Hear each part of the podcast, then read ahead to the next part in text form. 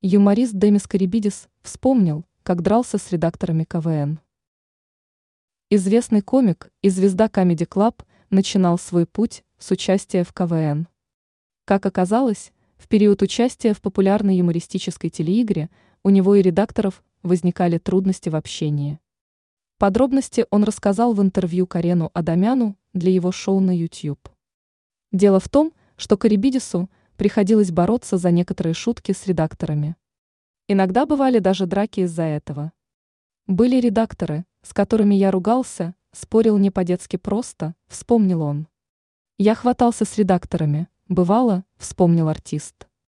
Демис в беседе признался, его команде иногда убирали до 15 минут эфирного материала.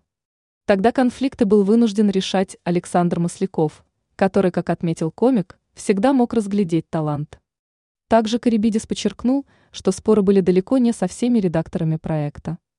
Он отметил, что у некоторых он многому научился.